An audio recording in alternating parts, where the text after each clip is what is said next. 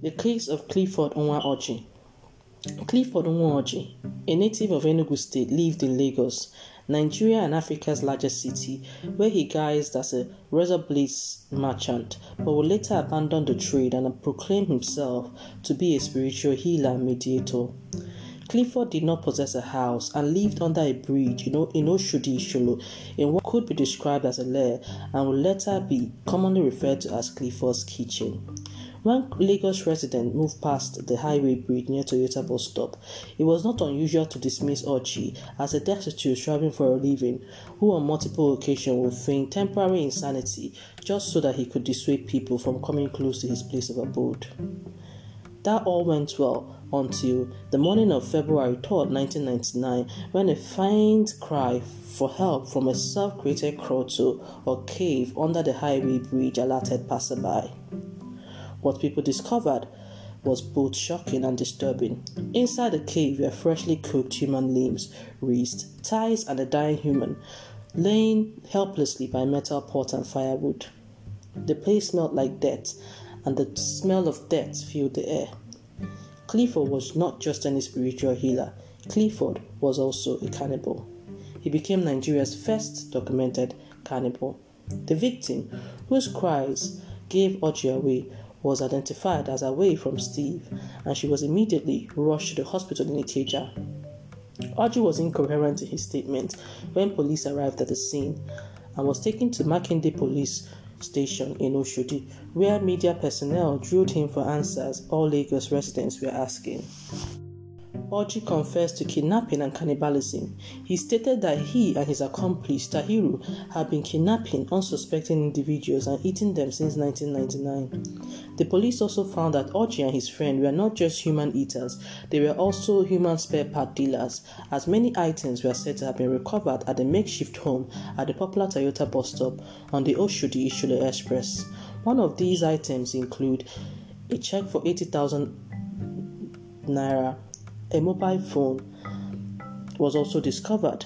This was suspicious, that is, the discovery of the mobile phone, because in 1999, the GSM has not been fully introduced to the Nigerian market, making possession and ownership of a mobile phone reserved for the opulent Nigerian elite upper class. When Clifford and his accomplices were paraded, on display behind them were roasted parts of human beings, their heads, their leg, hands, and abdomen, all fried and ready to be eaten. Orji, who had shown no remorse throughout the course of his arrest, said that even if he were to be released back to the society, he would continue kidnapping and indulging in cannibalism. Orji also made a very controversial claim that he either ate his victims or sold their body parts to high ranking Nigerian politicians who rewarded him financially, hence his ability to own a mobile phone. Police at the time had reasons to believe that he was insane, mentally and unstable, and psychologically handicapped. Clifford was subsequently arrested in February 3, 1999, arraigned in court for alleged murder, and was remanded in prison the same year. Since then, he was never tried. Clifford had begun to suffer from full blown psychosis whilst in Nigeria's Kirikiri Maximum Prison, where he was remanded for 13 years. Reports at the time revealed that the alleged man eater's health has progressively deteriorated and his mental state was also questioned. While speaking on Orji's failing health, the deputy comptroller of the prison said Orji was in a bad state. Orji's health, he said, was getting worse. He had gone completely mad, vomiting and even defecating without restraint, and is naked most of the time. A director in the office of the public defender, Mrs. Omotola, said Orji's health is a pathetic one because his case has been a pathetic one and they have tried but could not find proper medical attention for him. Initially, we took him, him to psychiatric hospital Yaba, but he was rejected because they claimed they did not have long-term medical facility. Subsequently, he was taken to another hospital in Ewekoro, but was similarly rejected, she said. In the absence of any progress in Orji's case, people could not help but wonder and speculate. Who owned the checks found in Clifford's makeshift home? People kept wondering. Whose accounts were the transactions? made to Clifford's accounts from? These are all the questions, and amongst other loose questions, keep in mind that all sorts of strange and unrelated items are often found in the custody of characters like Clifford. Where weren't these strange items evaluated and used as exhibit in the case? However, it was a case of so many questions but very little answers, and that remained the case until the news of Orji's death filtered in on the 17th August 2012. Orji died of unknown causes at the Kirikiri Maximum Prisons, Lagos. As expected, only in Nigeria do people just die of unknown causes and for full effects. An investigation committee is set up. Fast forward to the day of this podcast on the case of Clifford Orji.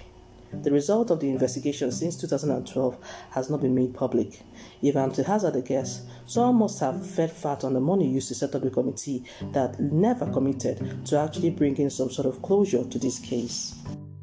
The acting public relations officer, Lagos State Prison Command, Mr. Biyijeje, confirmed Orji's death, saying, As of Thursday, Orji was fine, but on Friday morning he died in his sleep. The cause of his death is still unknown, but an autopsy is being performed. To make matters worse, the Nigerian prison medical team says he was carrying out a forever autopsy, but investigations at, at the time showed that Clifford's body was still at a public hospital mortuary in Ishola, Lagos, with the management complaining that neither the prisons nor the Clifford's family had come to pick the body, and once they get papers, he would be buried. Now, here are my thoughts on the case of Clifford Orji. You see, Clifford's case is not just sad, but it, it also shows the pathetic state of the Nigerian system. When Cliff Cannibal saga broke, it was an issue of whether Clifford was a madman turned cannibal, a cannibal turned madman, or was it a case of a dangerous human spare part dealers? Did Clifford feign insanity as a cover for his crime? Who were those responsible for Clifford's case? Was any of these victims ever identified? No forensic, no autopsy, nothing whatsoever to determine the cause of the death of those he was allegedly eating, even at the point of arrest. Like Clifford, how many people are languishing in jail without trial? If innocent, what are these people's families going through? How could none of our psychiatric homes ascertain if Clifford was sane or not until almost 10 years when his health had deteriorated? If, as Clifford admitted, he did sell these human parts to some Nigerian big men, who are they? And how safe are we as a society knowing that these big men are still out there, still committing similar atrocities? The organ black market in Nigeria, after all, has continued to boom, with the dealers making millions of naira, knowing that the illegal trade is still a billion naira industry in the country. Just to put it in context, here is cost of the certain human parts in the UK. This is not in any way to say or insinuate that UK or any other country is part of the organ black market in Nigeria, as so many countries have legal ways of getting organs needed for medical purposes, like getting these organs with the written consent of donors.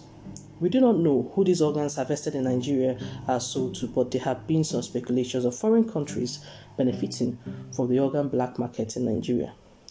Now, here are the costs of human spare part business in the UK.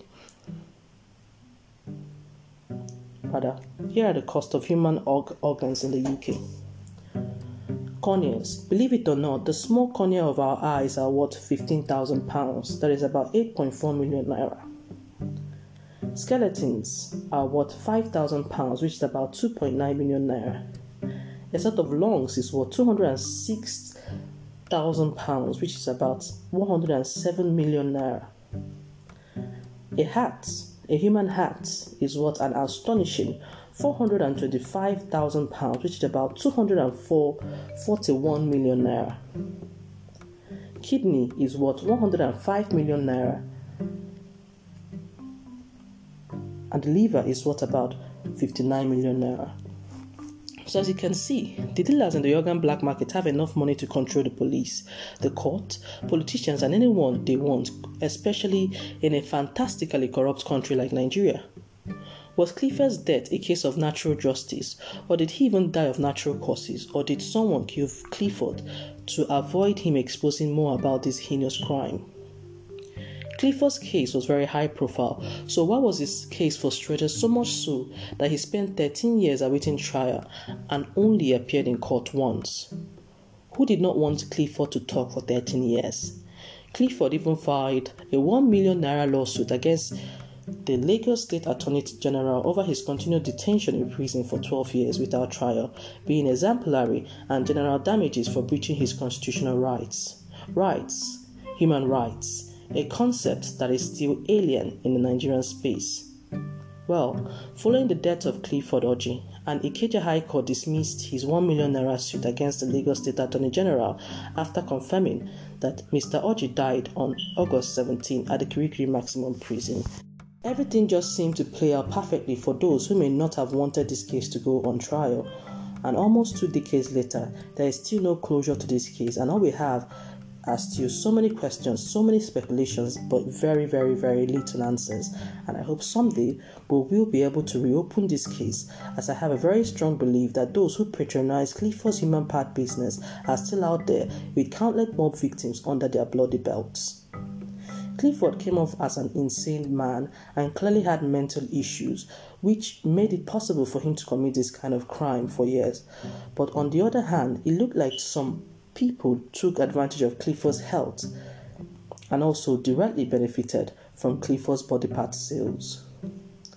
Now, while Clifford Orji may have been guilty in the court of public opinion, without a formal trial and subsequent conviction, believe it or not, Clifford was and still is an innocent man. Remember, in the eye of the law, everyone is innocent until proven guilty.